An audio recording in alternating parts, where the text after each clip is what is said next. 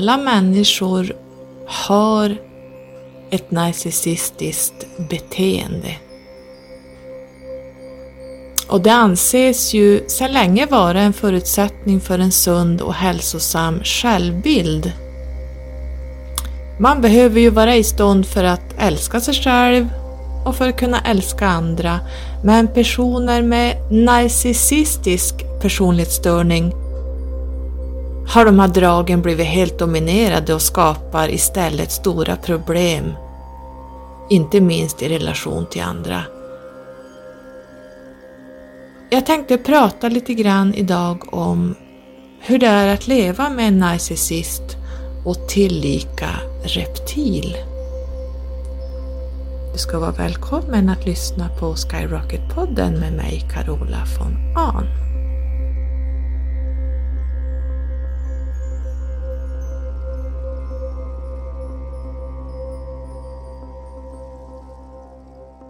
Alla har vi väl någon gång eh, träffat på en narcissist mer eller mindre. Alla är vi ju egentligen narcissister, annars vore vi inte mm, eh, fysisk, eh, det, det har med egot att göra, för att säga det väldigt kort. Men när det blir en störning ska vi prata om idag och jag tänkte berätta lite snabbt utan att gå in alldeles för djupt i den narcissistiska personlighetsstörningen, för då skulle jag behöva prata i åtminstone åtta timmar. Men jag tänker att en, en narcissist anser sig ju vara viktigare och mer betydelsefull än alla andra i sin omgivning. Och den här omgivningen utsätts ju ständigt för det här på olika sätt att den här narcissisten är mest betydelsefull. Och de drivs ju av rikedom, framgång, makt eller kärlek inom situationstecken. Oftast är det då allt på en gång. Vilket till största del egentligen är fantasier och rena lögner om de olika framgångssagorna de kan rulla ut. Och det är inte ovanligt att narcissister lever högt över sina tillgångar eller parasiterar på andras tillgångar faktiskt för den delen. De speglar sig ju i andra för att kunna dupera omgivningen om sin egen förträfflighet. Därmed duger ju enbart andra viktiga och betydelsefulla personer som sällskap. Alltså de håller sig ju till eh, viktiga och betydelsefulla personer för att höja sig själv. De har ju även ett överdrivet behov av att stå i centrum. Och vill man då boosta en narcissist eh, redan uppblåsta ego så kan du inte ge Nobe bekräftelse. Alltså ger du inte de här bekräftelse och beröm, alltså då åker du ner på i underjorden. Eh, men du ska inte förvänta dig någonting tillbaka från de här och skulle de ge någonting tillbaka så handlar det om någon form av vinning eller manipulering. Så att de ger aldrig någonting tillbaka kärleksfullt utan allt handlar om att eh, de själva får, har en vinning för det. Och de har ju orealistiska uppfattningar om sina egna rättigheter en narcissist anser ju att allt kretsar kring det egna jaget, alltså de, de, de, de kan ju sätta upp helt egna spelregler som de förväntar sig att andra ska spela efter. De ska, vi ska inte ens ifrågasätta deras spelregler. De utnyttjar ju skandalöst andra för att uppnå sina egna mål. Har du en chef, kollega, kanske en sambo som är narcissist kan du nog utgå från att din eller dina kollegors arbetssituation eller förhållande kommer att bli negativt påverkad på ett eller annat sätt. Och det man ska veta då är ju att en narcissist tar ju till exempel gärna åt sig äran för andras framgångar. Det där har ju jag sagt tidigare, det där har jag eh, gjort, ja men det där sa jag eh, år 1996, det där, det där kom från mig, det är jag som står för det här. Och de saknar ju empati och har därmed ingen som helst förmåga att sätta sig in i andras känslor. Det här är jätteviktigt att förstå. De har ingen som helst empati. Och som jag sa, det är det absolut starkaste personlighetsdragen hos en narcissist. Och det här leder ju då till kraschade relationer och allmän förstörelse. För allt runt omkring narcissister blir kaos och förstörelse. De här tror ju också att andra är avundsjuka på, den, på dem då, alltså narcissisten tror att andra är avundsjuka. Men oftast är det eh, narcissisten som är avundsjuk på andra som leder till sociala konflikter där narcissistens enda mål är att förstöra och förgöra de som eh, de är avundsjuka på. De pratar ofta skit om eh, andra i sin närhet, de kanske pratar bakom ryggen på andra. Nu ska man ju skillnad, göra skillnad på eh, rätt och fel. Vi ska inte blanda in rätt och fel här, utan vi pratar rent ett allmänt eh, eh, prat om att, att eh, de, de anser att eh, alla andra är avundsjuka på, på dem då. Och de har ju även ett högfärdigt eller arrogant beteende som är eh, olidligt att utsättas för. Eh, antingen så kan de, kan de ju köra mycket med silent treatment, eh, till exempel om man har en relation med en sån person som eh, det finns en konflikt och sen försvinner de bara och svarar inte när man försöker få tag på dem och det, de, de kör mycket silent treatment om de inte kör våld. Det är liksom de sakerna de pysslar med. Så att eh, jag skulle kunna räkna upp en massa, massa saker till, men jag känner att vi stannar där. Jag tror ni förstår vilken typ av människa vi pratar om, eller människor vi pratar om. Och de här narcissisterna hittar vi ju högt upp i Eh, hierarkin i samhället. Eh, de är duktiga, jag ska inte säga, de är duktiga och driver framåt eh, företag, de positioner de sitter i. Eh, det ska man säga att det, det, kan de jättebra för eftersom de styrs ju av det här eh, egot, uppblåsta egot, de är helt tomma inuti egentligen. Eh, men de drivs av det här att eh, komma någonstans och i och med att de drivs av att bli störst, bäst och vackrast så eh, drar de även igång de här eh, positionerna de sitter i, går framåt. De är duktiga projektledare och så för att de eh, eh, driver ju projekten framåt fast egentligen är det deras egna egon som de vill eh, driva. När du träffar en narcissist i början så sätts du på en piedestal. Oftast så är de så otroligt omtänksamma. De är karismatiska. De har en, ja, en välvilja att vara kanske kung i baren, man bjuder allt och alla och kom till mig, jag bjuder. Och de verkligen visar sig eh, på den här sidan, man tänker wow vilken människa! Alltså det här, kan inte, det här måste ju vara en eh, eh Guds gåva till kvinnorna typ om det är en man ja men liksom hör av sig, skickar blommor, ehm, ja men allt, press, kommer med presenter och bjuder ut på middagar, det är hotellnätter, det kan vara allt från A till Ö där du lyfts upp och verkligen är i centrum och du tänker vilken man! Alltså det, han är helt otrolig. Men det här är ju ett sätt att få fast dig. För när den här narcissisten väl har manipulerat fast dig, då vänder det. Då drar narcissisten bort mattan och du faller ner i ett långt, långt djupt hål.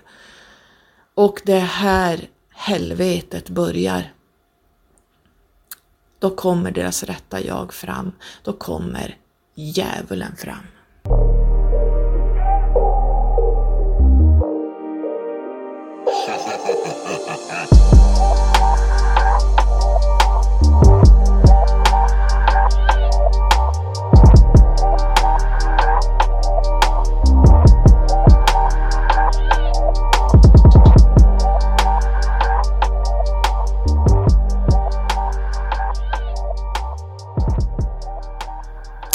Det krävs ganska mycket mod att prata om privata saker som man har varit med om. Men jag känner att det här är ju passé, det här är ett avslutat kapitel. Det har gått eh, väldigt många år sedan det här hände så att eh, jag tänker att jag ska delge lite grann för er som har träffat en narcissist eller sitter just nu i relation med en narcissist. Det behöver inte vara din sambo, det kan vara din mamma, din pappa, någon vän, det kan vara någon i din närhet som eh, påverkar dig på det här sättet jag kommer att eh, berätta om. Jag kommer inte att gå in i fem, sex års alla händelser för som sagt var då skulle jag få sitta och prata i åtta timmar och det inte ens det skulle räcka. Det är så fruktansvärda saker så att en del saker har jag faktiskt förträngt men jag är medveten om dem, bara det att jag vill, orkar inte dra upp dem, det, det, blir för mycket att gå in på, det blir för, för personligt. Jag tänker ta det stora hela, lite grann hur det kan se ut och hur de beter sig. Och för egen del så träffade jag den här mannen då på en krog. Och jag står där i baren och skulle köpa, tror jag, vin eller vad det var. Han eh, kommer, glider in bredvid mig och frågar vad jag vill ha. Ja, sa jag, jag ska köpa mig ett vinglas. Nej, äh, men sa han, jag bjuder, vad, säg någonting du vill ha. Eh, jag hade ingen aning för jag dricker ju aldrig sprit så att eh, jag hade ingen aning. Eh, och eh, de här har en sån stor en sån energi så att du något sätt sveps in i deras eh, sfär. Ja, det, ni vet vad jag pratar om ni som eh, har haft med narcissister att göra. Så att eh, de tar övertaget på en gång. De gör det väldigt stabilt och de gör det med en eh, kickspark och de är väldigt världsvana så att han bara gör så här med fingrarna. Knäpper med dem till bartendern och säger eh, att han skulle ha två drinkar, eh, visste exakt hur det skulle vara, vad det skulle innehålla och det var hej och hå allting och jag bara wow, imponerande. Den här drinken gick på 450 kronor för en. Och den gav han bort till mig. Sen så eh, bara lämnade han baren. Och där stod jag kvar. Jaha. Så jag gick och satt mig vid ett bord bland eh, mina vänner och eh, de tittade på mig som att wow, har du råd att köpa en sån där drink? Eh, och då sa jag att jag fick den faktiskt av en kille som gled upp här bredvid mig. Sen gick det väl kanske en kvart, 20 minuter, så kommer han och sätter sig mitt emot mig. Började prata rent allmänt och var ju supertrevlig, väldigt intressant måste jag säga. Sen så kommer jag inte ihåg hur det här slutade men jag eh, kom ju då hem till slut själv, hade fått ett sms. Eller det dök upp ett sms på eh, natten där. Eh, jag sa faktiskt aldrig vad jag hette. Jag sa ingenting om mig själv eh, till den här mannen. Men det dök upp ett sms från honom så han hade tagit reda på vad jag hette och mitt telefonnummer så det dök upp ett sms om att han ville träffa mig igen.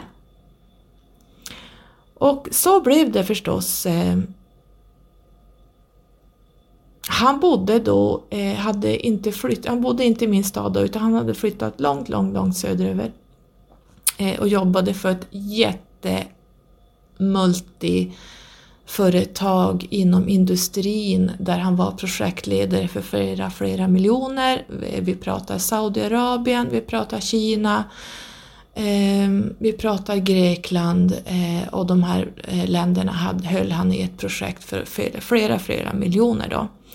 Han eh, var bosatt då i södra Sverige. Så att eh, mm, det blev mycket mailkontakt. och han skrev sådana mail, alltså ni förstår det var helt outstanding. Ja, det var som att slå upp en, en eh, poetdiktsbok, eh, alltså det var ju Alltså det var sådana mail så att man ramlade av stolen alltså. Helt amazing. Det gick väldigt fort. Efter tre månader så flyttade han och hans två barn in hos mig i min fyra. Alltså jag hyrde ett hus, jag hade separerat då eh, från det här huset med mannen som jag hade mina hundar och kennel med. Och eh, jag eh, bodde nu i ett eh, hus som jag eh, hyrde som var fyra rum och kök kan man säga. Där flyttade de in med mig. Puff sa det, jag hann själv aldrig vara med. Helt plötsligt så eh, bodde det, var vi en familj på fem personer efter sju månader så var vi förlovade. Och eh, det var väldigt, alltså han var lite kameleont. Ibland så var han den där helt underbara mannen och ibland så kom det väldigt mörka sidor och väldigt konstiga beteenden. Och jag kommer ihåg en gång, alltså i början innan vi ens flyttade ihop, i början av eh, när vi träffades när han var i, i, min stad så var vi på en sån här, eh, om man kan kalla det för återvändarfest, eh, reunionfest med flera tusen personer som eh, går på den här varje år och Eh, han ville att jag skulle komma på den här festen och det här skrev han och skickade sms om att jag måste komma dit, jag vill jättegärna att du kommer och är här, jag har hyrt ett hotellrum, eh, jag vill att du kommer så får vi träffas för han var då hemma här då. Jag var lite tveksam för att eh, det, det, var någonting i mig som sa att, vet, ni vet det där undermedvetna som säger don't do it. Men jag eh, gick in i det här ändå. Så jag åkte ut på den här festen. Det var ju så mycket folk så att det vet man knappt hittade igen sig själv där. Och jag stod i baren där och tänkte jag köper mig ett vinglas eh, tills jag hittar igen eh, mina vänner i den där röran. Det var inte så lätt så att man fick ju köra sms, vi står där eller där. Medan jag står där i baren så dyker han upp igen bland alla dessa tusen människor och eh, han har ju full kontroll på allt och alla. Det förstod jag inte då. Han bjöd mig på en drink igen, stod och surrade lite allmänt eh, och sen så glider han iväg lite fint och försvann resten av kvällen. Jag såg inte skymten av honom. Och jag kände så här, varför ber han mig komma ut om han ändå inte vill sitta och prata med mig?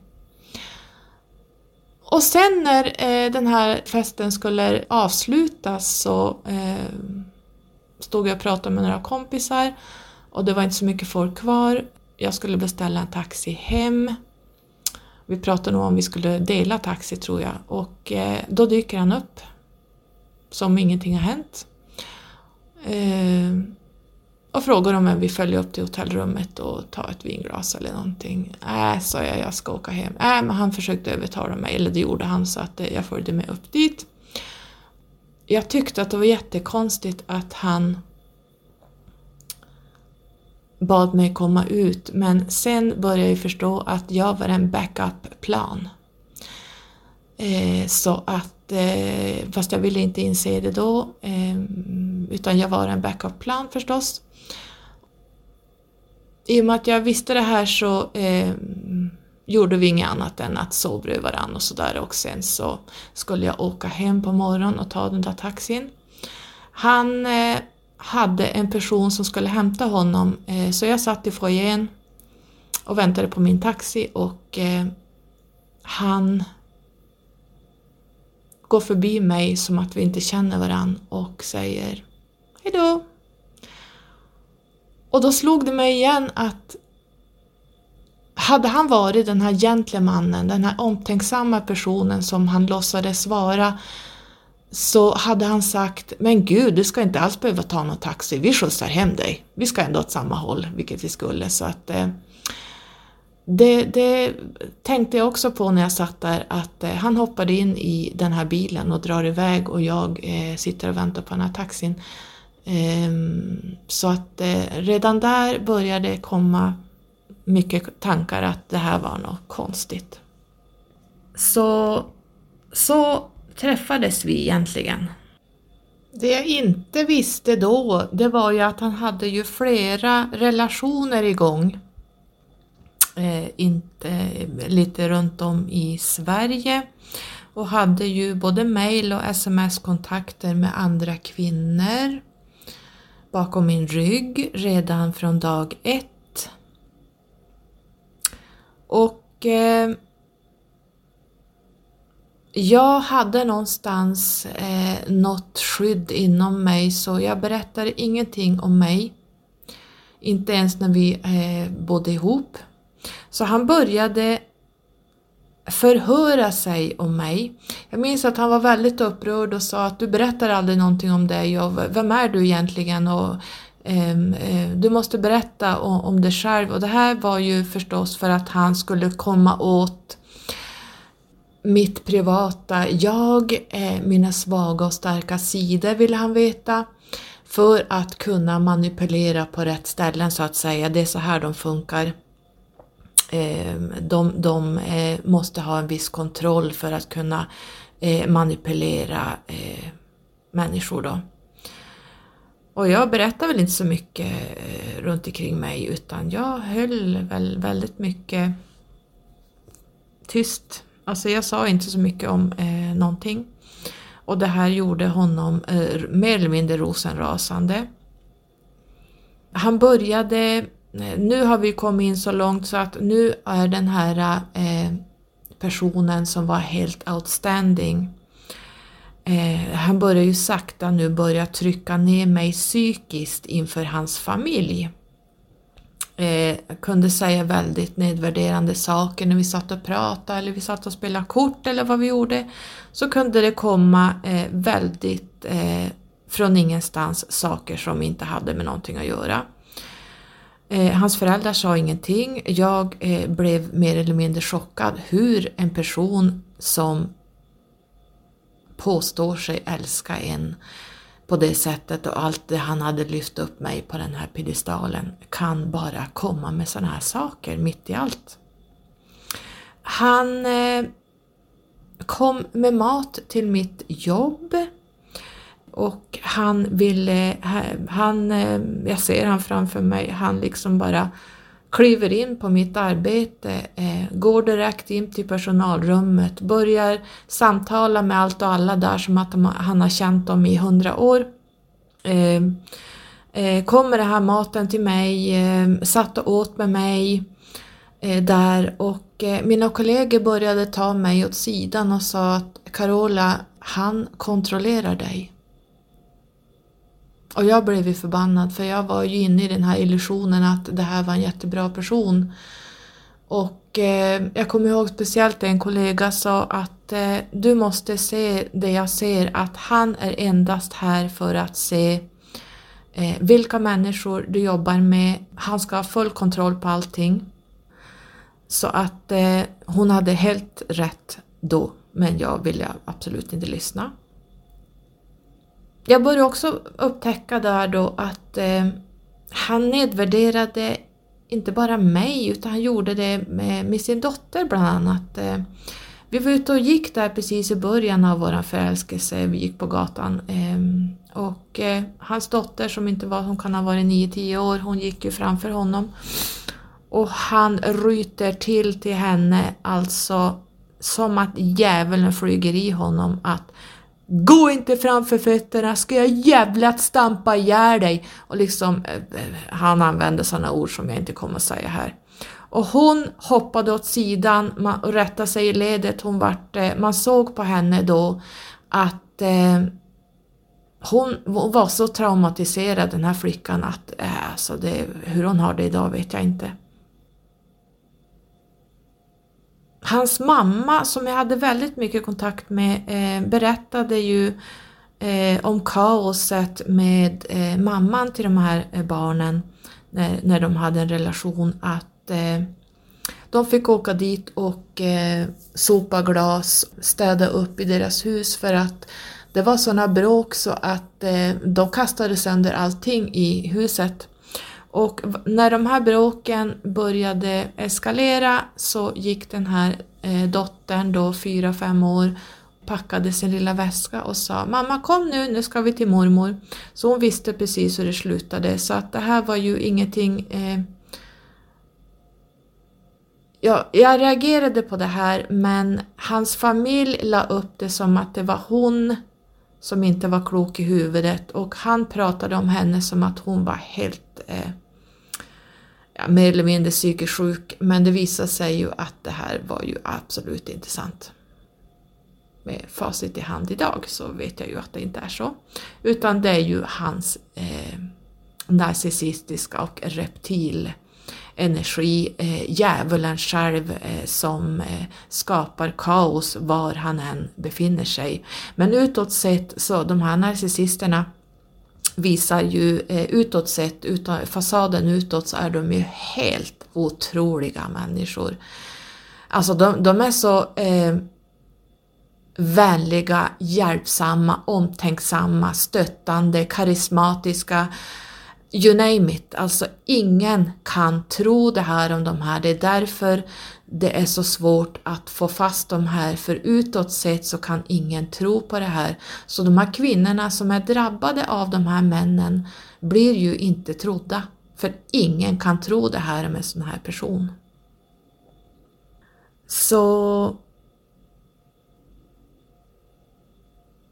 vi ska gå in lite mer i när kaoset började.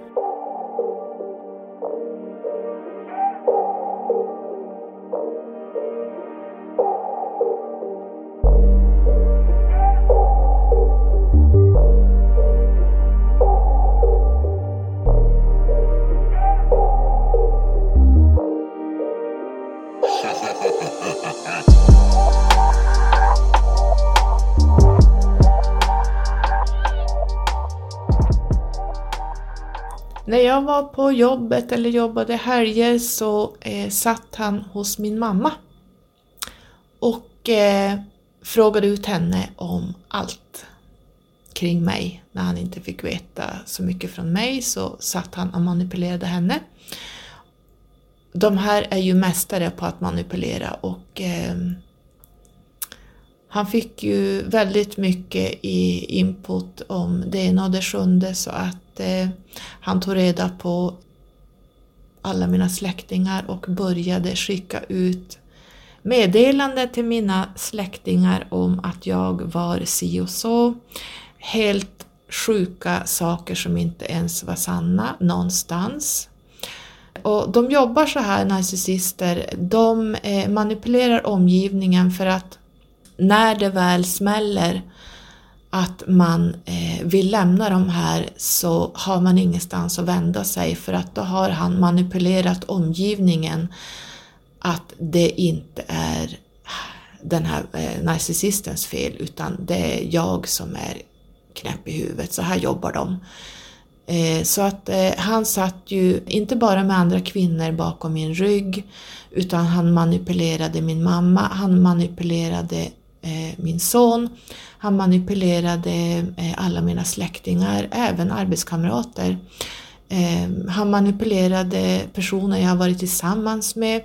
Han, han, de här skapar en, en, eh, en relation med alla som har med dig själv att göra så att du inte har någon att vända dig till när du väl upptäcker vem de är. Så så jobbar de, det ska man ha klart för sig.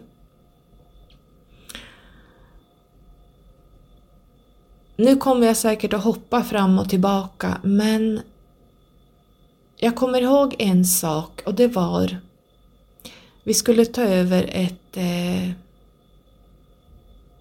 hus som skulle totalrenoveras.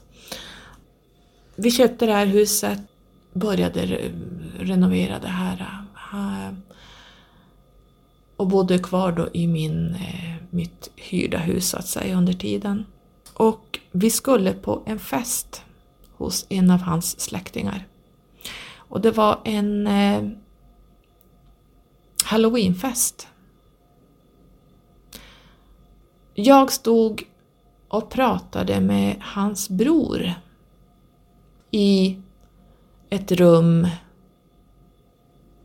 och jag kommer inte ihåg vad vi pratade om, men vi hade ju druckit och var ju glada och sådär. Hade väldigt trevligt. Och jag, skulle, jag kommer inte ihåg om han ville prata med mig och jag skulle prata med honom. Det var någonting vi skulle prata om som inte hade någonting med hans bror att göra. Jag kommer inte ihåg vad det var. Och vi stod där och pratade och vi hade bara stod precis innanför dörren. Eh, det var mörkt i det här rummet och vi bara stod och pratade sådär skratta och eh, då slits dörren upp. Och in kommer då min sambo, narcissisten. Han var svart i ögonen.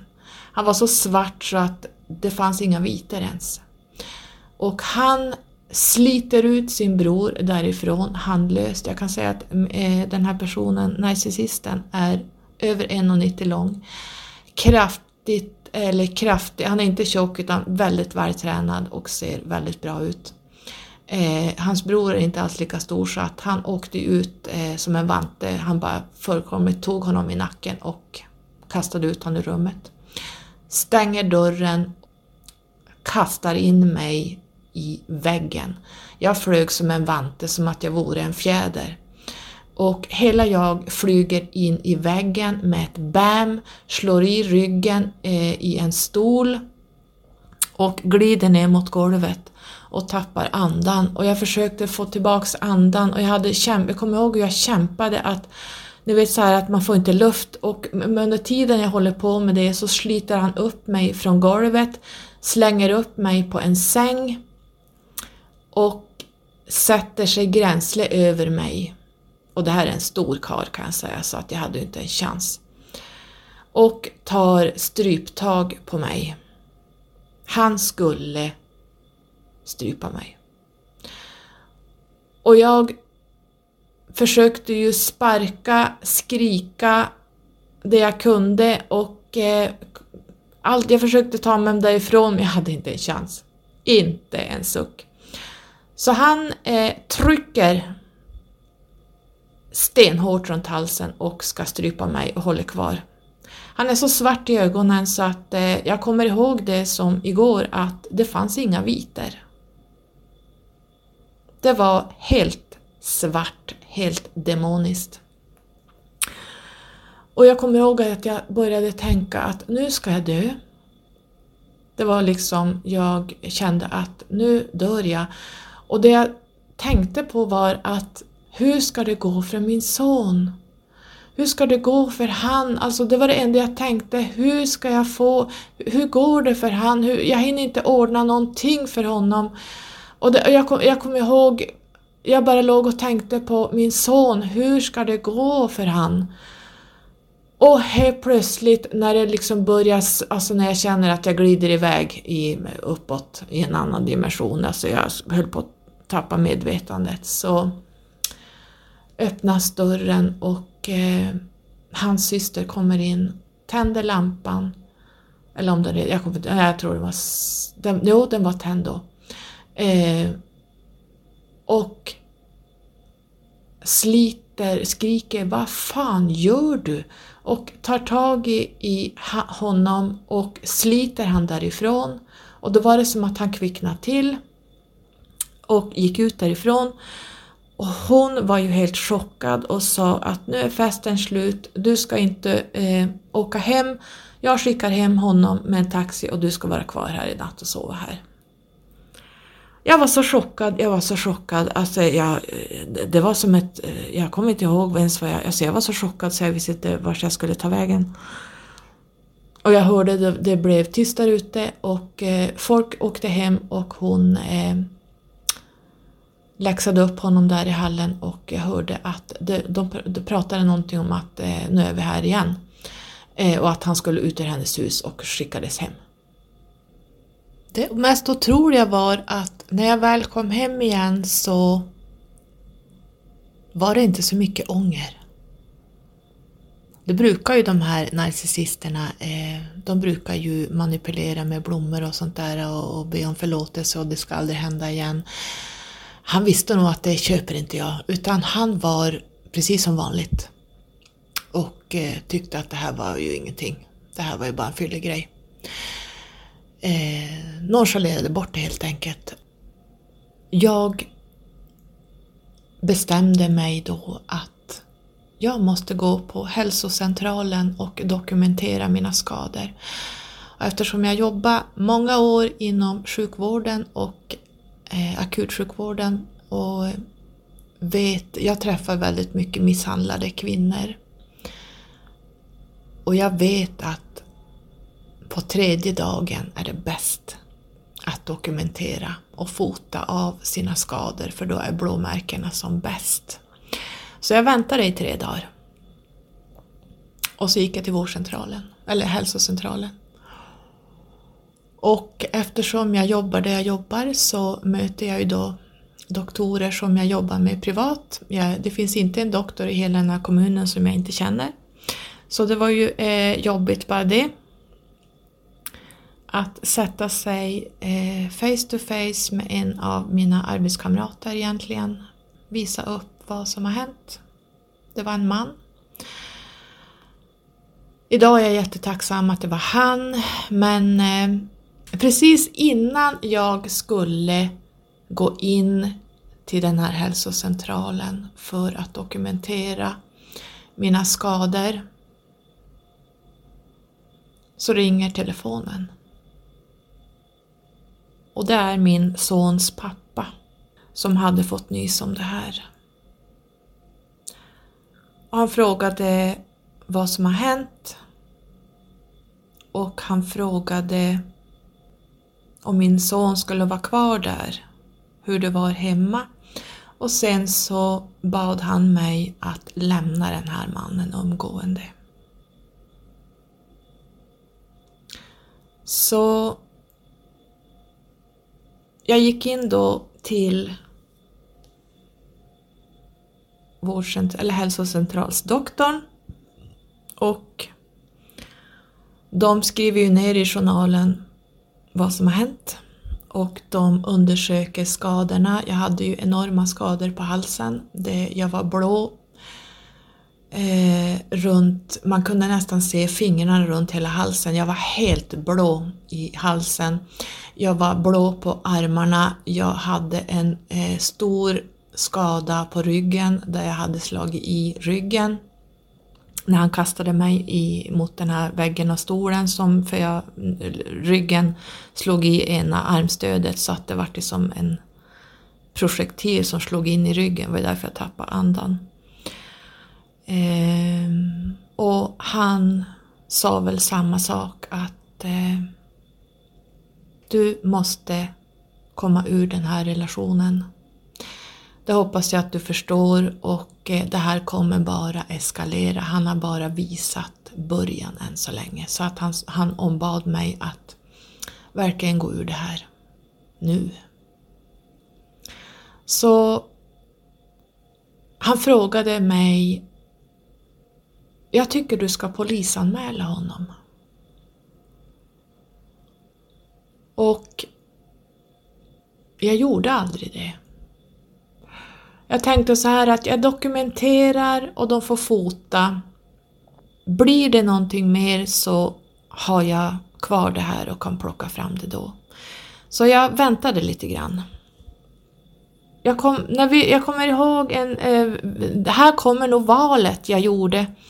Vi stod mitt emot varann här eh, i mitt eh, hus som jag hyrde.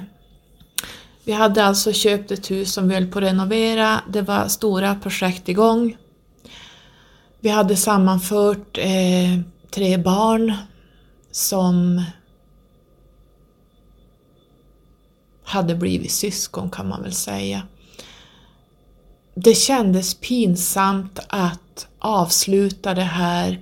Jag tänkte, vi har köpt det här huset, det går ju inte att sälja när vi har, det var bara ett skal kvar av det här huset. Vi hade ju påbörjat en renovering från scratch. Jag tänkte så här, ekonomiskt kommer jag ju gå under för det här huset går ju inte att sälja som det såg ut just då.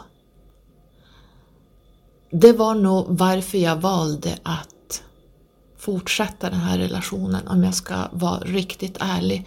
Det berodde på det här huset. Att det var påbörjat någonting som eh, inte gick att stoppa, ansåg jag just då. Ehm. Och det eskalerade förstås. Jag skulle kunna prata om saker som han har sagt och gjort. Alltså, det finns inget slut på någonting. Eh, till exempel när det var läxläsning med barnen så kom jag ihåg, de satt ju i köket.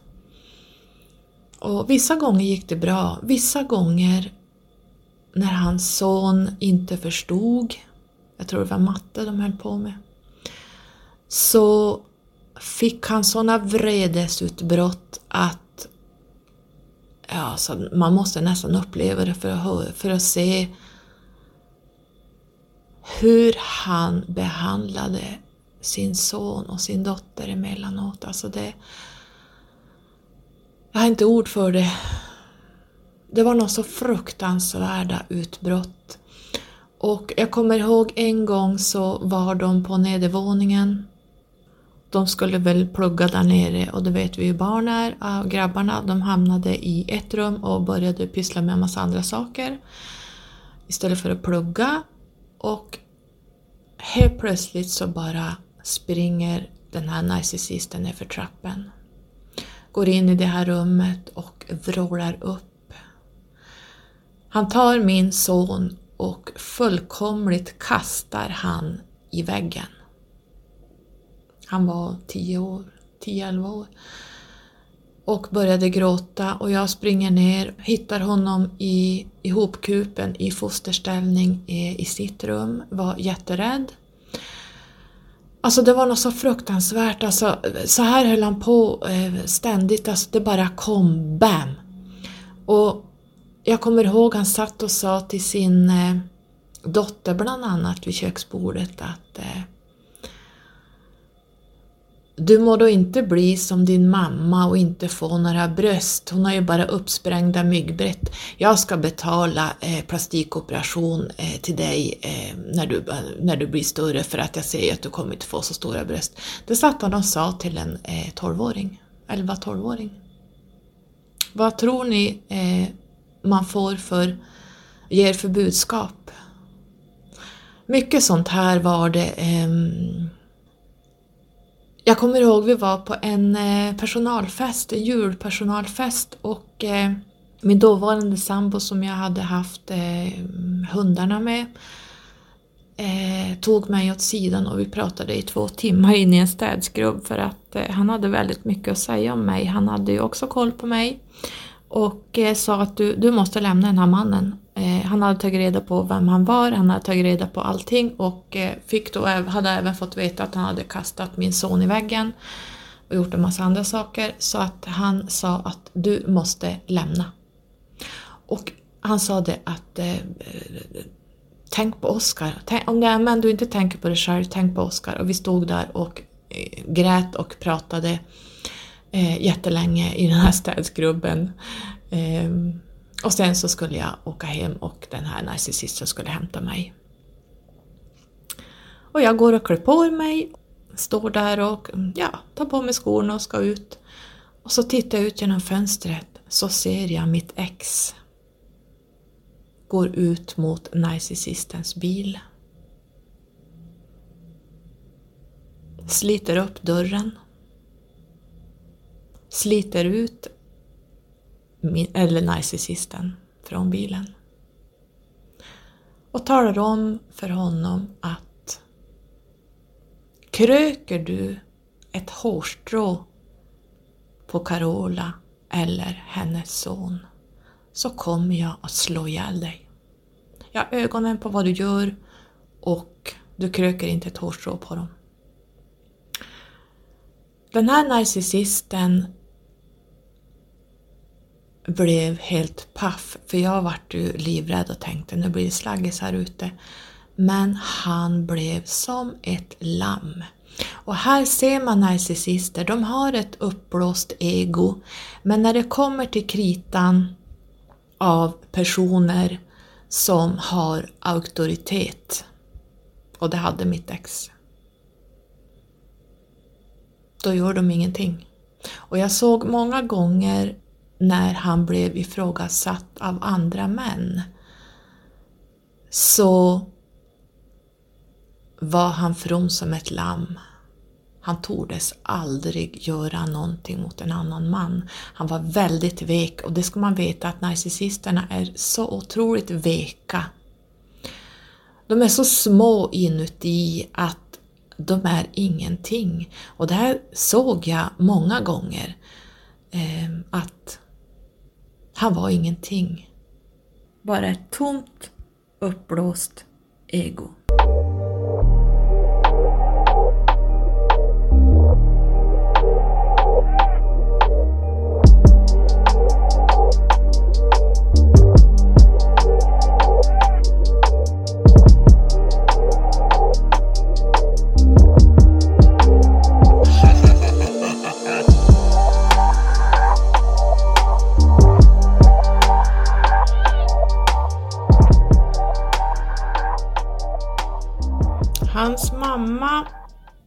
Hade jag väl ganska bra kontakt med och även pappan och det var faktiskt ganska bra människor eh, som jag känner.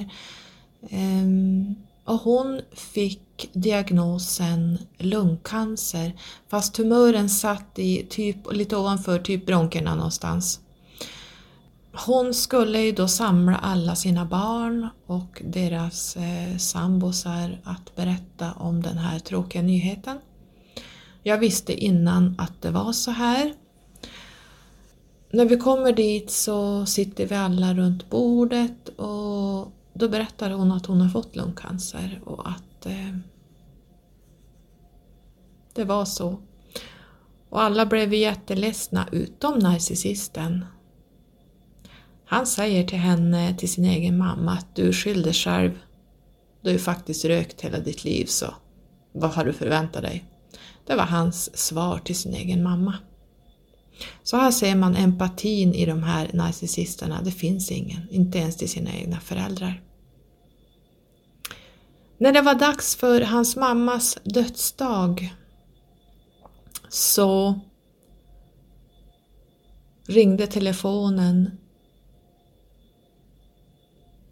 tidigt på morgonen. Jag tror jag hade jobbat en C3, det vill säga man slutar, man jobbar 16 till 01 så jag var väl hemma vid två och hade inte sovit så många timmar så telefonen ringde 7-8 på morgonen och det var eh, pappan som eh, var i panik att eh, narcissistens mamma då som hade eh, en långt gången cancer med metastaser var riktigt dålig och eh, han eh, ville att jag skulle komma dit omgående. Och jag slänger mig i kläderna, tar bilen och kör dit i vromfart och eh, jag sa även innan vi la på telefonen att ring ambulans, jag är på väg. Så detta gjorde de och jag hann ju dit först förstås. Och hon sitter där i en soffa och kan knappt andas. Hon var jättedålig och jag satte mig bredvid henne, eh, gick in i professionellt yrkesroll och eh, hjälpte henne med andningen eh, och eh, ja, som man då gör, det behöver jag inte gå in på. Och jag satt där med, med, där med henne tills ambulansen dök in och de vart ju chockade att se mig där för eh, ja, jag sa det är min svärmor sa jag och förklarade lite bakgrund kring eh, metastaser, hennes sjukdomar och övriga sjukdomar så att de fick all info. Tog med henne eh, in till eh, akuten och jag åkte hem. Tror jag åt lite frukost och så åkte jag tillbaka.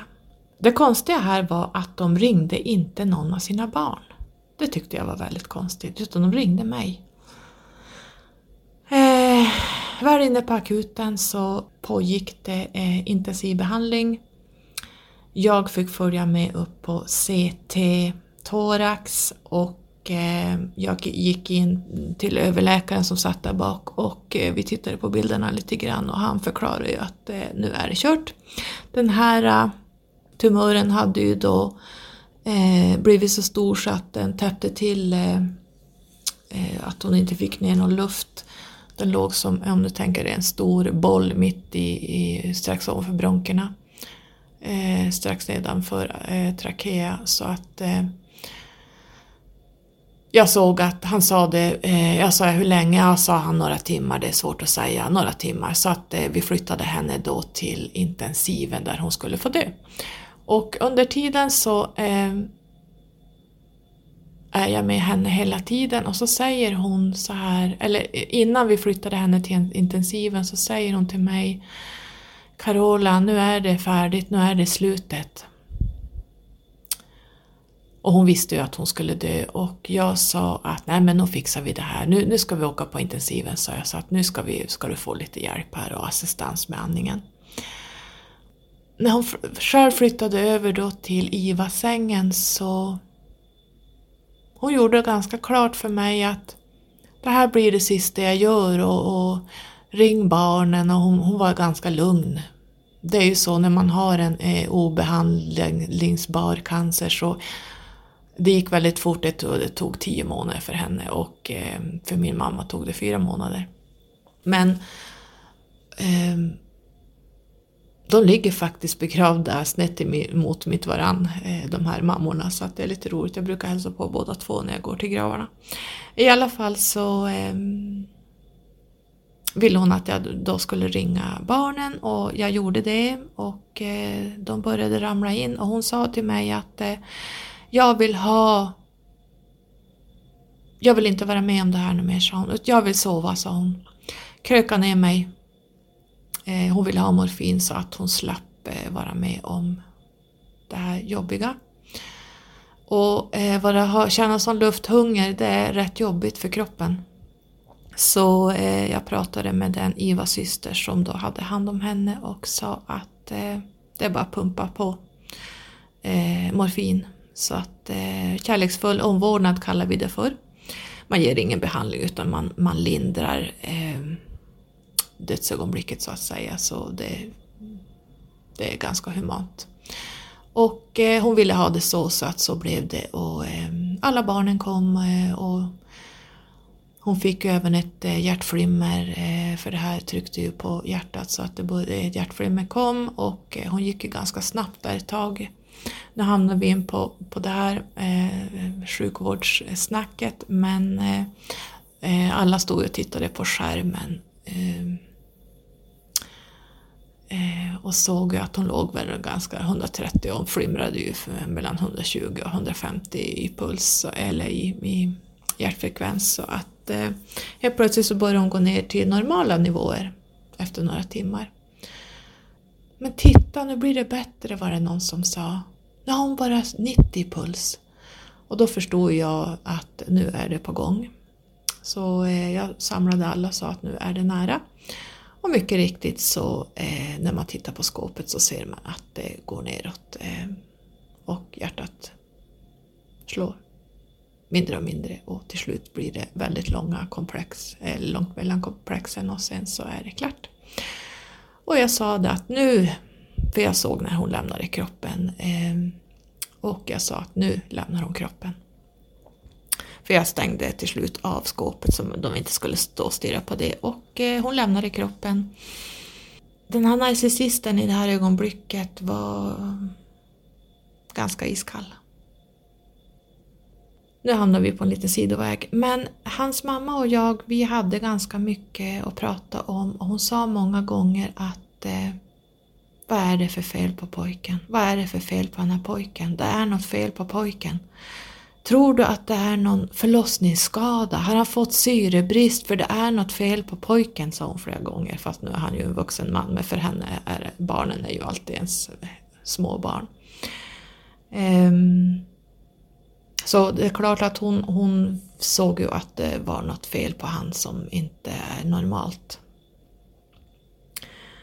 En annan gång var när jag kom hem halv två, två på natten. Jag hade jobbat en sån här C3 och eh, när jag kom hem så var han klappkanon. Barnen var hemma och jag anser inte att man eh, dricker så här bland barn och de hade varit ute och cykla och han hade cyklat omkull och det var liksom allting. Och nu pratar vi alltså om en projektchef som är ganska högt eh, uppsatt. Eh, beter sig så här då i hemmet och det här är ju väldigt vanligt i och för sig. Ju högre upp man kommer desto större svin skulle jag, brukar jag säga. Eh, och i alla fall så blev det väl eh, ordväxlingar där att jag röt upp där när jag kom hem. För jag anser att när jag jobbar helg och kommer hem till det här så han hade aldrig pratat med mig om det här och, och det finns telefoner att eh, men inte ett ord. Eh, många gånger var han ute på krogen eh, när jag jobbade också och hade kontakt med andra kvinnor som han satt och skrev med och eh, bakom min rygg det fanns väldigt mycket kvinnor. Ehm, han blev så förbannad så han eh, kastade mig i våra stengolv. Vi hade alltså eh, såna här ehm, sten, stenplattor i ganska snygg, snyggt golv då i kök och hall. Som är sten och han kastade mig i det och ner i det och eh, fick mig en riktig omgång där på golvet. Eh, och eh, jag förstod att eh, eftersom jag vet att han inte har några spärrar överhuvudtaget, han eh, eh, han kan dräpa en person i de här tillstånden. Så att jag eh, ropade på min son som då var 15-16 år. Och min son, ni som vet, han är ju över 1,95 lång, väger över 100 kilo eh, och eh, ganska stabbig kille. Eh, då var han väl mest ranglig som en älg på grönbete så att en 16-åring som är över 1,90 lång, men han kom i alla fall upp där när jag ropade på honom för jag tänkte jag måste få den här narcissisten att eh, komma till sans. Så han kom upp, kom upp för trappen och säger några välvalda ord. Min son är ju väldigt lugn och han har jobbat som väktare så att han eh, passar ju väldigt bra att han går ju inte till angrepp det första han gör utan han var väldigt lugn och sa åt honom att du släpper morsan där nu och ta och gå därifrån. Ta, ta och lämna och gå in och lägg dig. Och han, pang! Precis som när hans syster kom in när han försökte strypa mig så pang var han tillbaka. Släppte mig. Och sen var det bra med det. Nu har vi spolat fram väldigt många år och det har hänt väldigt, väldigt, väldigt, väldigt mycket. Jag orkar inte gå in på alla fysiska misshandel, psykisk misshandel, ekonomisk misshandel. Det är så mycket så att som sagt var jag skulle kunna sitta och prata i åtta timmar kring det här och det är egentligen inte det intressanta utan det är att narcissister har eh, ingen empati utan de är manipulerade, eh, de, de, är, de är rena rama demoner. Eh, han, han, jag kommer ihåg en gång han, han eh, gömde ju en klänning i, som jag hade köpt eh, som var rätt snygg som jag skulle ha precis när jag började säga att jag skulle lämna honom. Eh, när det här började eh, eskalera och eh, huset mer eller mindre var färdigbyggt så eh, sa jag att jag skulle lämna honom och jag eh, fixade mig en lägenhet, en trea inne i stan bodde väldigt mycket hos min mamma då för att eh, de veckorna vi inte hade barnen då bodde jag hos min mamma hela veckorna, jag var inte ens hemma. Och min son, när han kom och de andra barnen kom, då var jag hemma den veckan. Så, så här höll det på i många månader. Eh, och jag eh, skulle då flytta i den här trean. Men han lyckades manipulera tillbaka mig. Ni förstår alltså, de är, alltså det är helt enormt. Så eh, jag flyttade aldrig in i den här lägenheten utan jag kom tillbaka till huset. Jag visste ju mer eller mindre att det här kommer inte att hålla utan eh, jag vet inte vad jag tänkte. Eh, så våldet eskalerade väl ännu mera. Vid det här laget hade jag fått veta att barnens mamma, när hon var gravid med dottern där så kastade han ner henne nerför trappan och hon var höggravid med huvudet före. Eh, hur tänker man då? Han eh, berättade själv att han hade lyft upp henne, hon var väldigt liten, jag är ju en lång kvinna, men hon var väldigt kort och han är ju väldigt stor så att han hade väl tagit eh, eh, händerna runt hennes hals och lyfte upp henne mot väggen så hon lättade från marken och tryckte upp henne mot väggen i halsen. Och hon sprattlade ett tag, sen slutade hon sprattla och då släppte han ner henne. Och det har han berättat om själv så att han, han, han är en, en, en, en djävul. Han satt ju och skrev jättemycket mejl, de här mejlen jag pratade om som jag fick i början där det var ju dikter. Då satt han och letade upp dikter och så satt han och skickade det här till de här kvinnorna. För att nu förstod han att jag skulle lämna honom, det var ju bara en tidsfråga. Så att då började han gardera upp sig med andra kvinnor då, eh, de visste inte om varandra så att han skrev till väldigt många och det var såna här helt underbara dikter och han körde samma mönster då igen att eh, manipulera fast de här, eh, sätta dem på piedestaler och verkligen skickade blommor och allt vad han gjorde. Ehm, så att han, han började eh, gardera sig då. Eh, för de här narcissisterna måste ha någon de suger energin ifrån. Eh, och jag var ju totalt eh, utdränerad.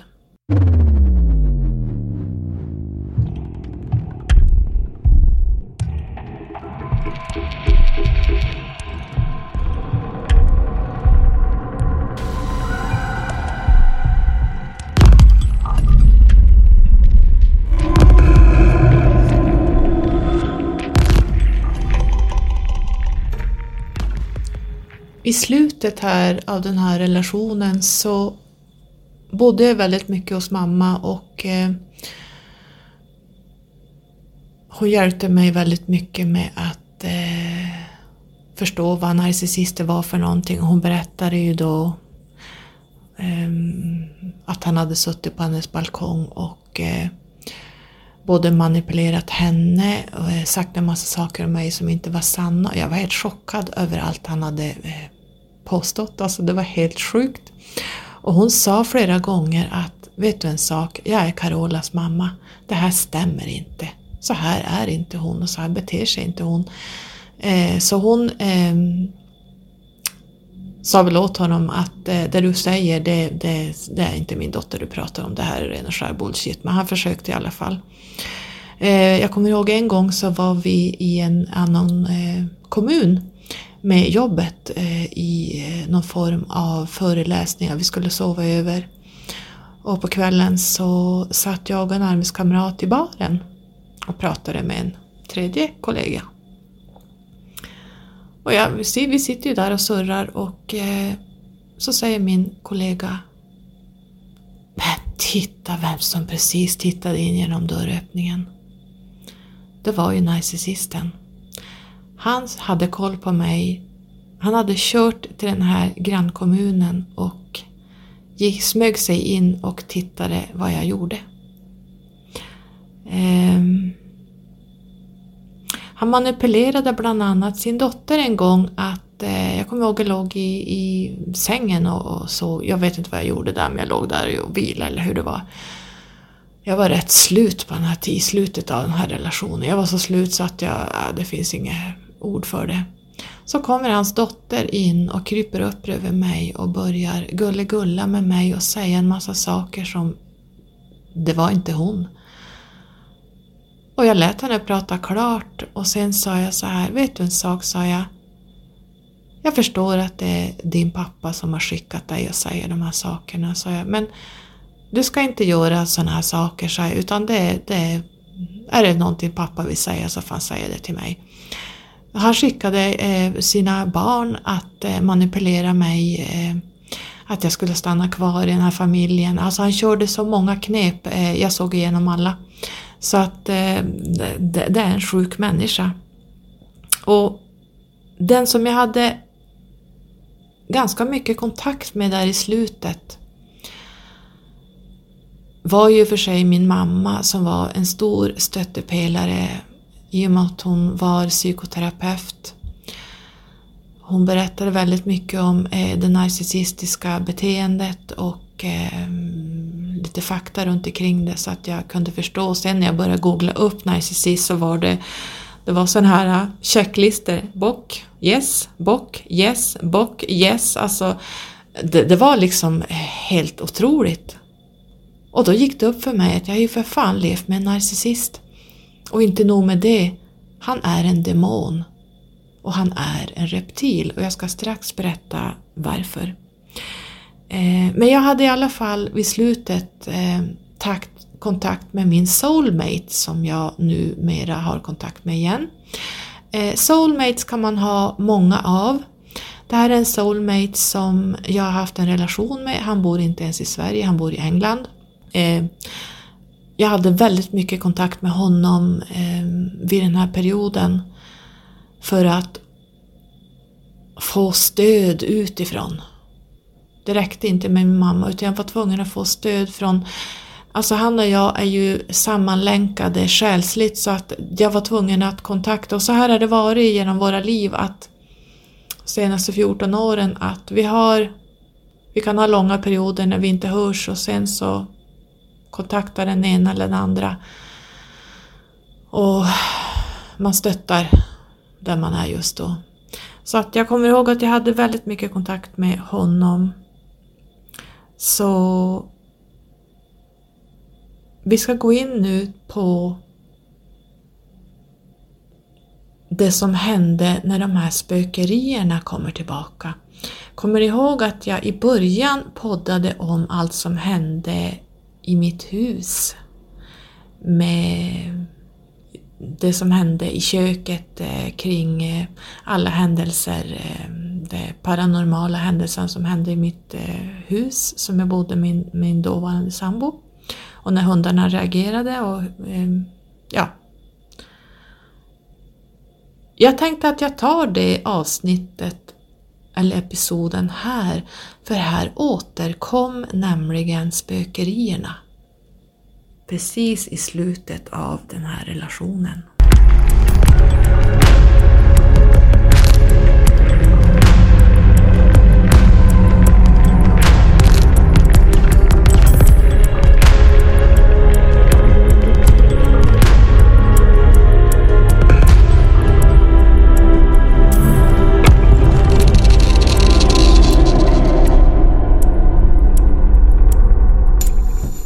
Här började jag nog en resa som jag har varit på fram tills förra året, 2019. Eh, han, eller jag bodde ju då på kvinnojouren eh, i sex hela veckor. Och jag fick utbildning från väldigt starka kvinnor. De var utbildade socionomer, de var psykoterapeuter, de var väldigt duktiga och de eh, utbildade mig i allt från A till Ö och jag hade önskat att jag hade gjort det i början av den här relationen. Men eh, de hjälpte mig väldigt mycket och jag fick väldigt mycket material att läsa. Och när jag väl fick tag i min trea som jag då flyttade om till, eh, jag har skrivit om det på ett blogginlägg igår. 2011 i oktober så fick jag min lägenhet och då kommer en av dem hem till mig för att dricka kaffe och bara umgås och peppa mig och stärka mig och wow vilka kvinnor det finns och vilka Alltså de här jobbar i det tysta. Och hur många kvinnor det finns där ute som måste gömma sig för såna här demoner. Och jag hade ju hela mitt liv inne i mitt hus. mina möbler som jag hade sedan tidigare innan jag träffade honom, alla mina privata saker, framförallt alla mina mediciner. Jag är ju insulinbehandlad diabetiker och har en massa andra mediciner som jag överlever inte om jag får dem. Så att jag tänkte att eftersom jag visste att han jobbade på dagarna så tänkte jag att jag åker hem till huset och hämtar lite kläder, underkläder, mina mediciner och lite saker eh, och kläder från, som min son kan ta med sig till sin pappa. För han hade väl kanske bara en liten väska med kläder och that's it. Jag visste inte hur länge jag skulle bli kvar på kvinnojouren. Och när jag kommer till mitt hus så är det en stor lapp på dörren. Om jag ska in i huset så blir jag tvungen att kontakta narcissisten. Han hade alltså bytt lås på våran ytterdörr så min nyckel passade inte. Och det innebär att på kvinnojouren hade man gjort klart att du får absolut aldrig under några omständigheter gå in i det där huset ensam utan eskort. Du ska alltid ha någon med dig och du ska absolut egentligen inte ens möta honom, du får gärna skicka någon annan. Men han hade gjort så här för att han ville möta mig. Han hade bytt lås på mitt hus som jag äger 50 procent. Där jag har mina saker och där jag har min adress. Jag kontaktade polisen. Det här var något så fruktansvärt, alltså jag kommer ihåg på jobbet så fick jag gå i samtal i korridorerna med polisen, eh, pratade med många av dem, eh, en specifik som jag känner privat som försökte hjälpa mig och han sa egentligen kan vi inte göra någonting för jag ville ju att de skulle öppna dörren så jag fick gå in och hämta mina saker för det är ju för fan min adress, det är mitt hus. Jag bor här. Jag har rättighet att gå in i mitt eget hus. Och han sa det att eh, vi kan egentligen inte göra någonting. Vi går in när det är våld. Då kan vi gå in när någon människa är i fara utan du måste kontakta en jurist så ni förstår vilken process att kontakta en jurist för att komma in i sitt eget hus. Så att narcissister är ju de, det här är ju psykisk misshandel. Och så här, han höll mig på halster, han vägrade släppa mig från det här huset under fyra år.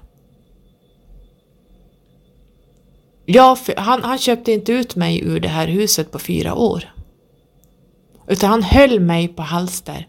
Och ibland fick jag liksom eh, räkningar från banken att han inte hade betalat lånen och så.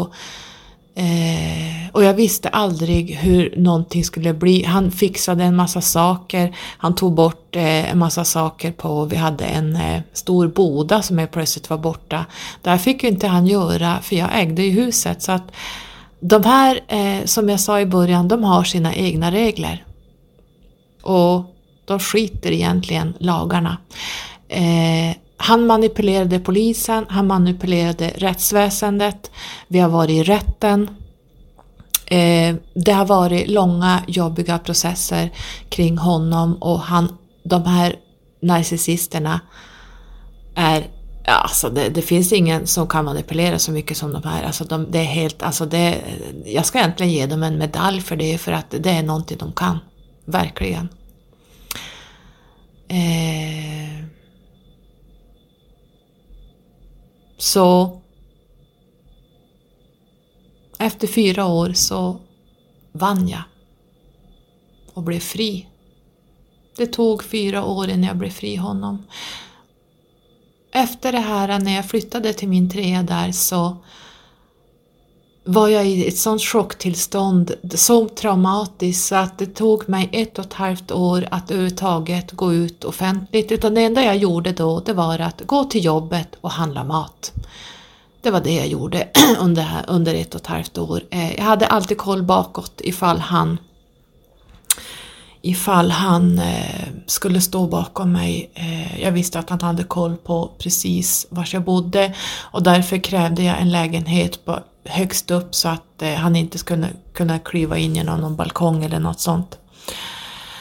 Eh, det här har satt väldigt mycket trauman i mig då och eh, att ständigt vara på sin vakt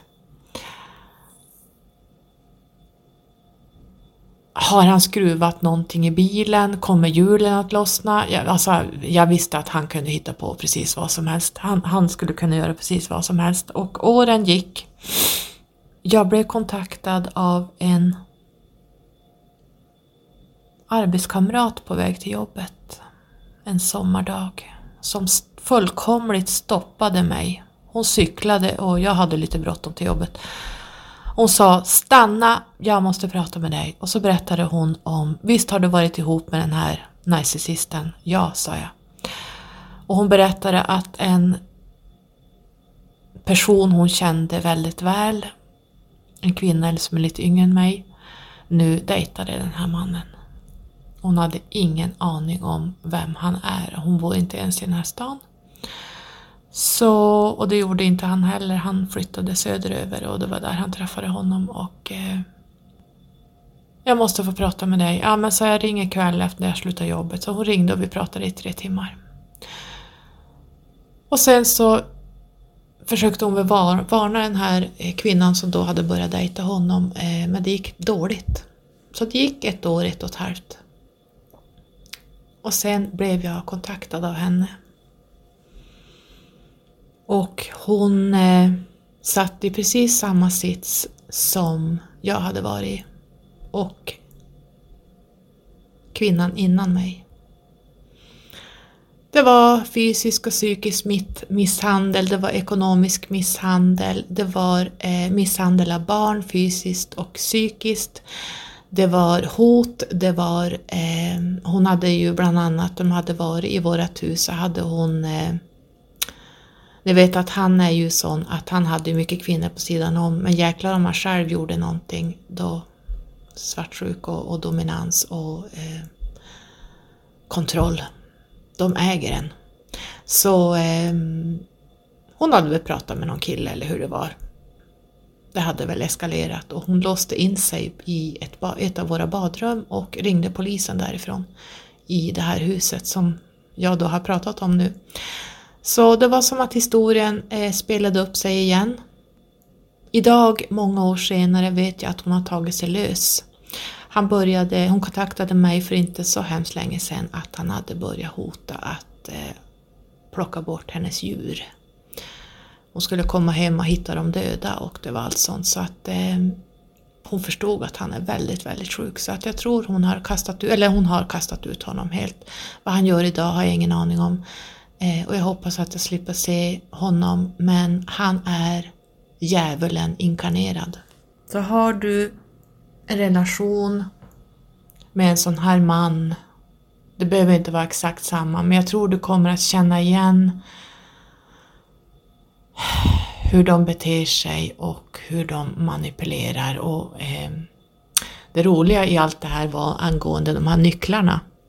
Att eh, det var jag som misshandlade honom. Det var därför han sov nere i, i ett av sina barns rum och jag sov uppe i sovrummet för att han var så rädd för mig förstår ni. Det var det han gick och sa då till folk att eh, jag misshandlade honom. Det var ju det som var så fruktansvärt med mig, att han var, var ju så misshandlad. så det var min lilla historia, eller stora historia som jag förkortat eh, fem år. Eh, jag har tagit bara vissa saker. Eh, så att eh, det krävdes lite mod att prata om det här men samtidigt så det är passé, det är preskriberat, jag har inga problem med det här idag. Jag har jobbat väldigt, väldigt hårt med eh, det han har utsatt mig för. Dock så tror jag det ändå lämnar ärr i en att man att man eh, det finns någonstans där begravt. Vissa saker går aldrig att läka, så är det. Och jag får väl säga att Det var meningen att jag skulle träffa honom. Och det var meningen att jag skulle gå igenom en ganska stor läxa av egenvärde. Och som ni ser så var mitt egenvärde ingenting i den här relationen. Och det pågick alldeles för många år. Och tänk på det du som är i en sån här relation att det inte är värt det. Du blir så oerhört trasig så att det, det tar så många år att eh, bygga upp sig själv igen. Om, du, om man ens gör det. Så det, det är inte värt det. Utan ser du de här tendenserna så fly. Fly direkt.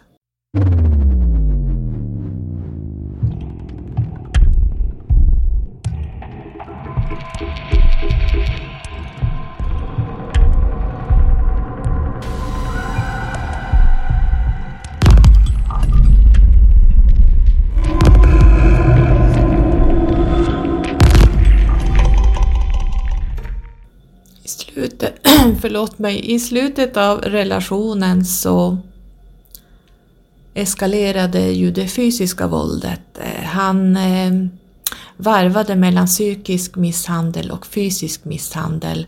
Jag lärde mig ju att hantera det här. Jag visste hur jag skulle ta honom. Ehm, jag är inte en sån som sätter mig och gråter. Utan jag går till attack själv. Jag eh, ger igen. Det var enda sättet för mig att eh, överleva. Annars hade jag nog kanske inte levt idag. Eh, men våldet eskalerade. Nu var det som så att eh, jag hade bestämt mig att flytta. Jag visste inte när, jag letade lägenhet och det var inte så lätt att få. Så jag sov uppe i vårat sovrum jag hade samlat in alla nycklar som fanns i hela huset, för det är ju samma nycklar till alla innedörrar. Eh, och hade den låst hela nätterna. Han sov nere i en av hans barns rum när de inte var där. Jag hittade faktiskt en nyckel som han hade gömt. Så jag tog vara på den också för att han skulle absolut inte in i sovrummet när jag hade låst dörren. Och som sagt var, våldet eskalerade och det gör det ju för att han visste att jag skulle lämna honom. Jag låg då i vårat sovrum och såg någon film. För vi hade ju TV där i taket eller ganska högt upp. Och han sliter upp dörren och börjar gapa och skrika att jag hade vikt tvätten fel. Vi hade tvättstugan nere. Jag hade vikt tvätten fel och han öste ur sig, alltså han var rosenrasande och det är klart, så han grep ju efter halmstrån för att få igång eh, eh, bråk så att säga. Han ville ju slå mig. Och för honom spelar det ingen roll om barnen är hemma, de hade nog bevittnat ganska mycket fysiskt våld innan relationen innan mig, alltså hans barn. Hade ju sett alldeles för mycket och, eh, och de var så avtrubbade när det gällde våld så att det, det, det är helt otroligt att se att de reagerar inte ens. Det var vardagsmat för dem. Han försvann ner för trappen och jag efter. Vi går in i, eller jag går in i tvättstugan och där satte våldet igång igen då. Han slog ner mig till marken på golvet där. Barnen var eh, i sina rum precis utanför och hörde allt vad som hände där inne. Så jag förstod då att jag måste fly härifrån. Så jag tror jag samma kväll flydde jag till kvinnojouren. Jag roffade åt mig det viktigaste och eh, flydde till kvinnojouren och där tog de emot mig med öppna armar. Min son fick åka till sin pappa och jag eh, befann mig på en adress som är hemlig. Men innan vi pratar mer om det så ska jag berätta en liten sak som då hände något år innan tror jag. Spökerierna som jag hade varit med om eh, i det förra huset som var, det var ju någon närvaro där.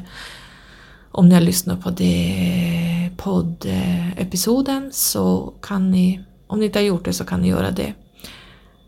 Men det hade varit då flera år, jag hade inte märkt någonting. Men jag vaknade en natt, alltså vi hade ju då ett eh, sovrum med enorma spegeldörrar, fyra gigantiska från tak till golv som då var garderober med, med speglar. Och jag låg och sov, vi båda låg och sov. Min sambo, eller narcissisten, låg på vänster sida och jag låg på höger sida. Och jag vaknar mitt i natten av att någon tittar på mig.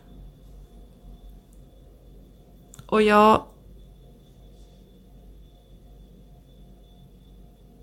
tittar mot spegel, spegeln som är mitt emot min sambo då, narcissisten. Och jag tänkte, men alltså, eh, vad, vad är det där? där? Där står det nämligen en svart man med en hatt, en svart hatt. Och han står där i spegeln och tittar på mig. Och jag tänkte, alltså sover du? Är du vaken? Är det en dröm? Så att jag satte mig upp i sängen och började nypa mig själv i armarna och liksom typ gnugga ögonen och tänkte Drömmer du? Och så tittar jag igen och han står kvar där. Och jag tittar eh, mot väggen där min sambo ligger och där tänkte han borde ju stå då, alltså spegla sig.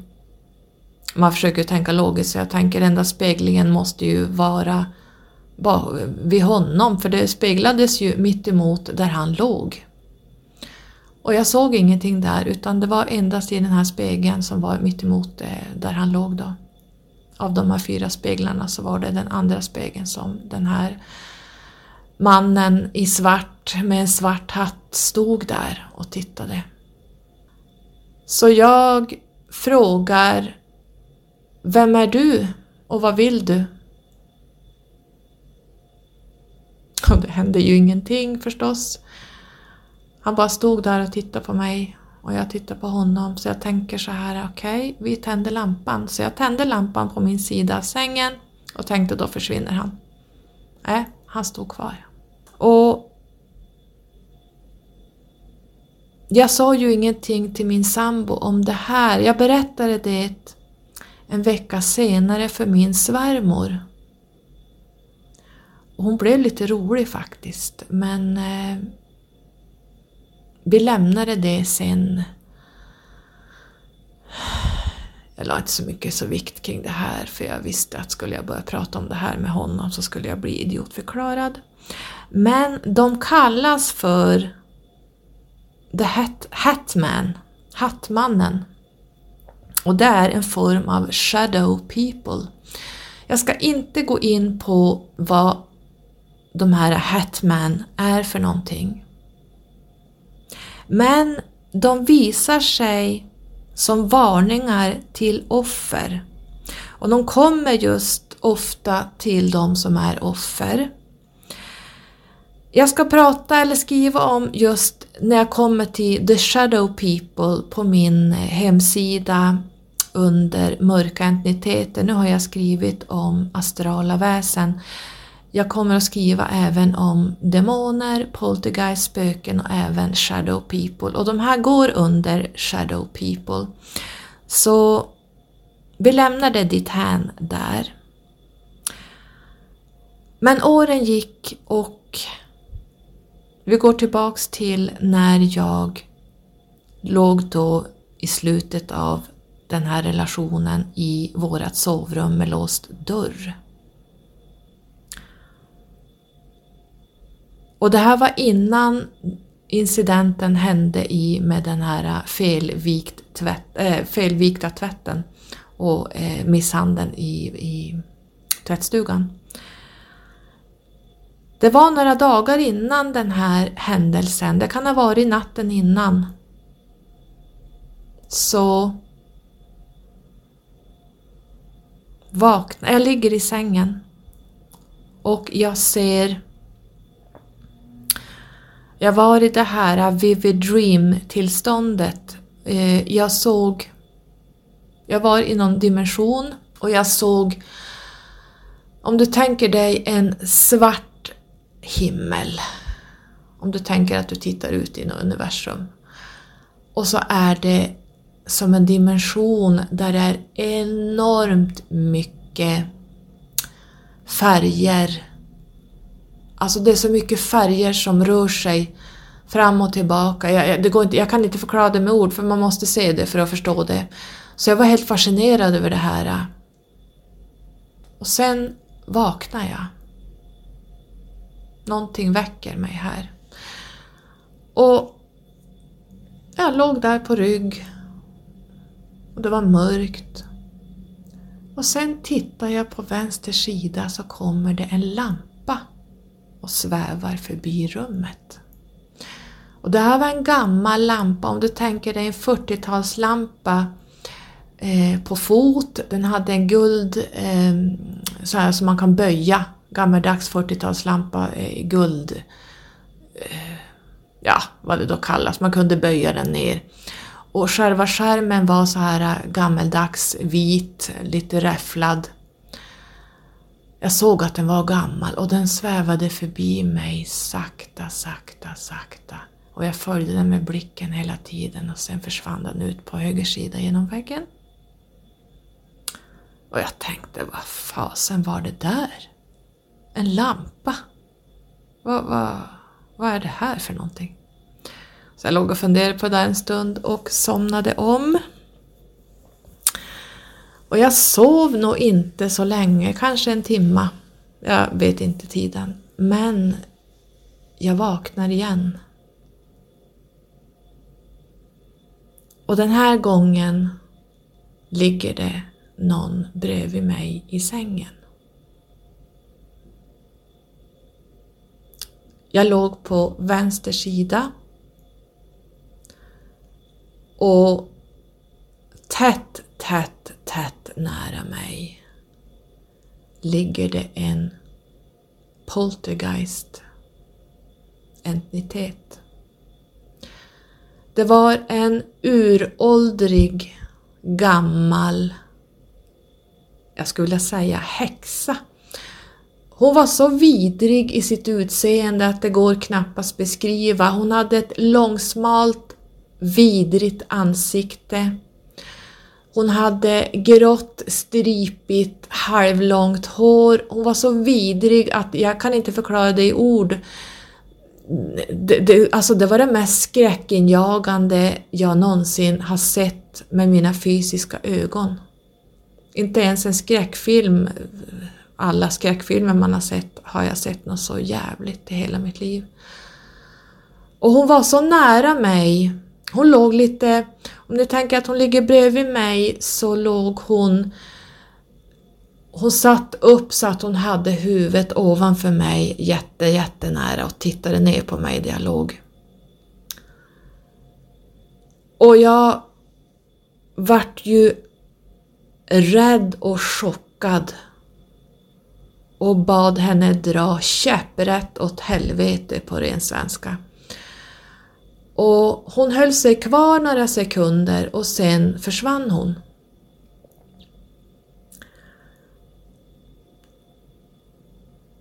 Och sen sov inte jag något mer den natten. Och jag ringde då till min moster som är medium och eh, reiki healer och hade ju utövat reiki många år och hon eh, är ju psychic, alltså hon är ju den man ringer. Kommer ni ihåg att jag berättade att det var henne jag ringde när de här skedarna försvann i poddavsnittet, när skedarna, teskedarna försvann i mitt hem, det var henne jag ringde. Nu ringde jag henne igen. Och så säger hon Du vill fråga om kvinnan i sängen? Jo, sa jag. Vem är det? Lampan du såg som svävade förbi dig. Hon ville ha din uppmärksamhet. Men du har ignorerat väldigt mycket vägledningar. Nu visar hon sig på riktigt. Reagerade du nu? Om, sa jag. Hon kommer med en varning. Jag vet inte vad det är för varning, sa hon, men hon kommer med en varning till dig. Och så säger hon att jag vill inte skrämma dig, men någonting kommer att hända och någonting kommer att ske ganska snart. Och jag tänkte, vilket svammel! För det första visste hon ingenting om relationen jag levde i med den här mannen. Och för det andra så tänkte jag, vad då för varning? Vad, vad, är det som inte jag har kontroll på? Jag ska ju flytta härifrån. Vad, vad, vad är det för varning? Nu är det alltså många år sedan så jag minns inte hur vi avslutade samtalet men vi gjorde ju det då och eh, dagen därpå eller om det var två dagar efter så hände den här misshandeln i tvättstugan som var så pass illa att jag förstod att lämnar du inte nu då kommer du inte överleva för han kommer att döda dig. Så det var rätt häftigt faktiskt. Eh, då var ju inte jag eh, så uppvaknad som jag är idag. Men eh, idag förstår jag ju att det var en varning. jag flydde som sagt var till kvinnojouren. Mitt råd till dig är att träffar du en man eller en kvinna, men oftast är det ju männen, eh, som verkar för bra för att vara sann, så är det oftast det.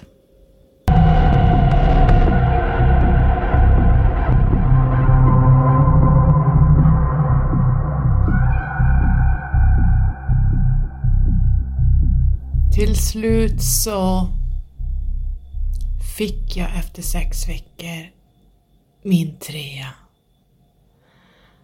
Och jag var så lycklig och jag, var, och jag kände bara äntligen kan jag börja ett nytt liv. Jag hade ju eh, väldigt mycket saker och möbler när vi flyttade ihop. Jag hade ju haft hus innan och eh, jag hade släpvagnar, jag hade bilar, jag hade en Grand, eh, en sån här Jeep Grand Cherokee V8 eh, 5,2 liters. Jag hade ja men alltså hur mycket inredning som helst, allt från husgeråd, ni vet alltså, jag hade ju haft en familj innan. Eh, Medan han ägde inte så mycket. Och när vi skulle när jag skulle flytta ut från huset. Jag hade inte varit in där sedan den dagen jag flydde därifrån för jag tog mig inte in. Och den här rättsprocessen pågick ju att eh, jag fick inte komma in i mitt eget hus trots att polischefen i, ett annan, i annan kommun säger att det här är egenmäktigt förfarande. Han får inte byta lås på ditt hus som du äger. Så ni förstår, den här processen höll på i fyra år och det så länge kunde inte jag vänta. Så att eh, jag hade poliseskort till den dagen jag skulle flytta. De stod eh, inte så synliga men dock inom synhåll. Sen hade jag med mig kvinnojouren plus min mamma. Och det här var ju eh, jobbigt för att jag visste inte, det här skulle gå fort. Att tömma mina saker så att eh, jag gick in via vardagsrummet, vi hade så här eh, fyra meter i tak och det var ju såna här eh, Eh, stora glasväggar så öppnar man och skjuter eh, dörrarna åt sidorna så går man in i vardagsrummet. Och det var så här panorama, eh, en hel panoramafönster. Och där hade han packat vad han ansåg som var mitt. Och det var inte mycket som var mitt, enligt honom. Men vi bar ut allt som gick, som han hade packat åt mig. Eh, jag tänkte då att jag skiter i de här sakerna, det går att skaffa nya saker. I don't give a shit. Vill han behålla mina möbler och mina saker, varsågod. Så bara jag får med mig det viktigaste och så gick det till när jag flyttade. Men eh, demonen Han är så här efteråt när jag tittar på det. Han är besatt av en demon. Därför att jag kommer ihåg när jag tänker på, dig, på det så Hans ögon var ju jättebruna. Men han blev så svart i ögonen att vitorna försvann.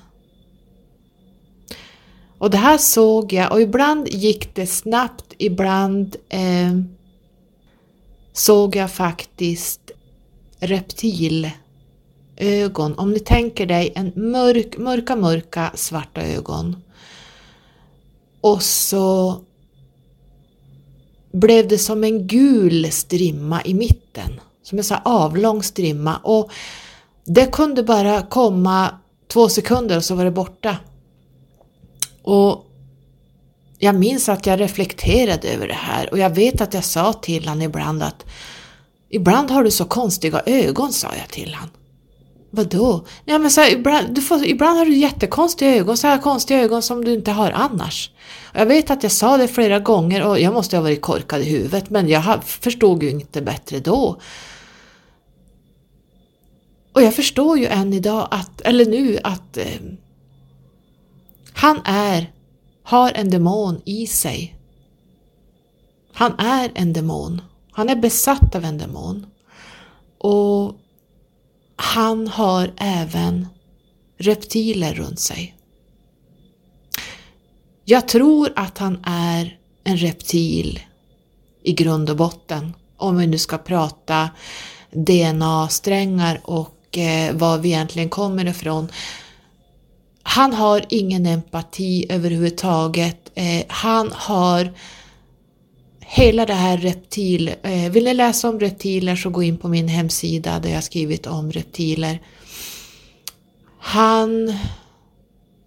Jag har utelämnat väldigt mycket privata saker eh, men idag förstår jag att han är en reptil. Och han har väldigt mycket demoner eh, som går in och ur honom. Eh, det, det, det är helt såklart. Och om ni kommer ihåg videon jag pratade om när jag var i min astralkropp och ligger i sängen och ser mig, eh, tittar ner, alltså jag är i taket och tittar ner så ligger han där och när någon drar mig baklänges ut från lägenheten och jag kämpade allt jag kunde för att liksom hålla fast mig. Jag skulle, alltså någon ville dra ut mig ur lägenheten och han ligger i sängen. Och jag har inte tänkt på den här mannen på alla dessa år knappt. Alltså det är så många år sedan jag tänkte tanken på honom så han, han finns inte i min, eh, mina tankar överhuvudtaget. Eh, men då förstod jag efteråt att han är ju en reptil. Det är därför han låg där. Och det finns väldigt mycket mer att berätta om just reptilenergin kring honom och reptiler. Eh, jag kommer inte att ta det idag utan jag kanske om jag har modet att berätta om just det. Vi får se hur det blir, men just nu så har jag pratat väldigt länge och helt klart så besöker han mig som reptil då och då. Så de attacker jag haft här på nätterna, jag ska lägga ut en bild när jag hade rivsår på armen som jag visade. Jag tog en bild på det så det har jag glömt att visa er, jag ska lägga ut den på bloggen. De attacker jag har haft här hemma, det kommer från honom och den demonen som jag har levt med i sex år. Men mer om det i ett annat poddavsnitt. Men eh, allt visar sig efter hand Som jag brukar säga, ibland när vi får saker till oss så är det bra att skriva ner det eller komma ihåg det på olika sätt så att vi sen kan förstå det. Och nu vet jag precis vem han är. Så, jag hade inte så mycket mer att säga. Det blev ett jätte, jättelångt poddavsnitt antar jag. Eh, jag hoppas att eh, du orkade lyssna eh, och att du kanske känner igen dig i vissa saker som jag har sagt. Min historia kanske är helt unik. Nu har jag utelämnat väldigt, väldigt mycket traumatiska saker som jag inte vill eh, prata om för att eh, folk skulle bli så chockade att det skulle bli som att hoppa in i en skräckfilm. Men det har varit en jobbig resa och eh, idag så är jag så stark så att det finns ingenting jag är rädd för. Så eh, det var en, en bra lärdom men en, tyvärr så var den tvungen att gå så här långt för att jag skulle hitta tillbaks till mitt eget självvärde. Så puss och kram på er och ha en bra dag. Hej då!